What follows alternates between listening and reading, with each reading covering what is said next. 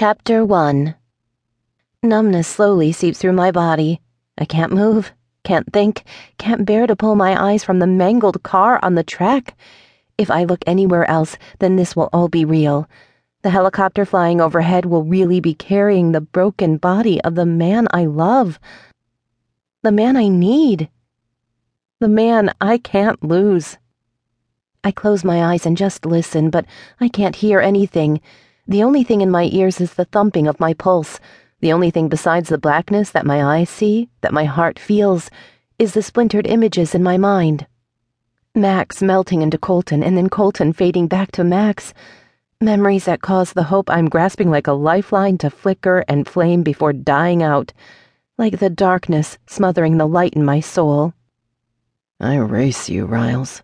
His voice, so strong and unwavering, fills my head and then dissipates, glittering through my mind like ticker tape. I double over, willing the strangling tears to come or a spark to fire within me, but nothing happens. Just lead dropping through my soul and weighing me down.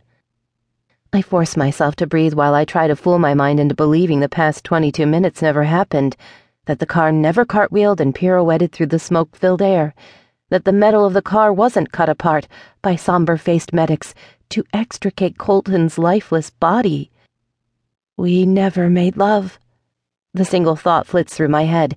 We never had the chance to race after he finally told me the words I'd needed to hear, and that he'd finally accepted, admitted to, and felt for himself.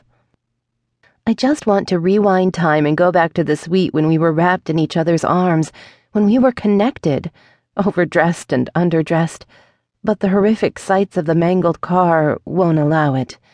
They have scarred my memory so horribly for a second time that it's not possible for my hope to escape unscathed.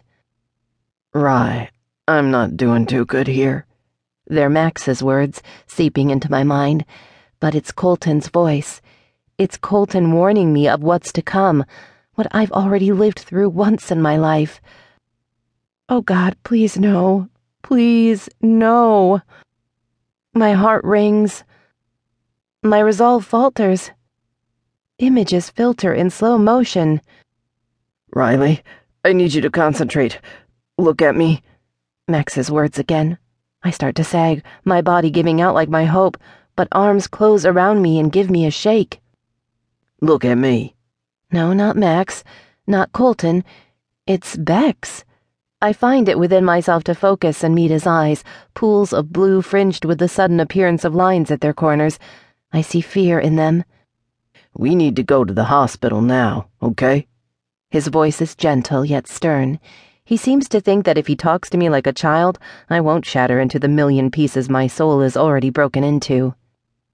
I can't swallow the sand in my throat to speak, so he gives me another shake.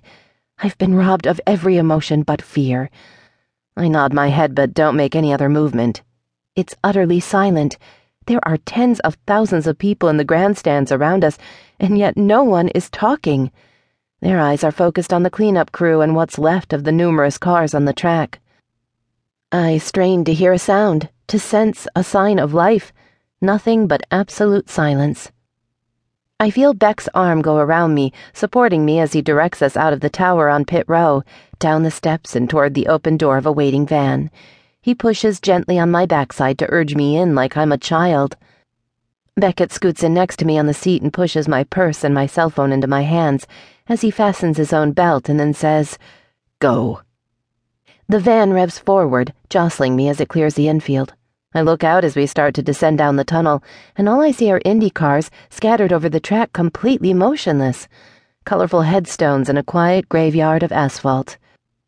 Crash, crash, burn.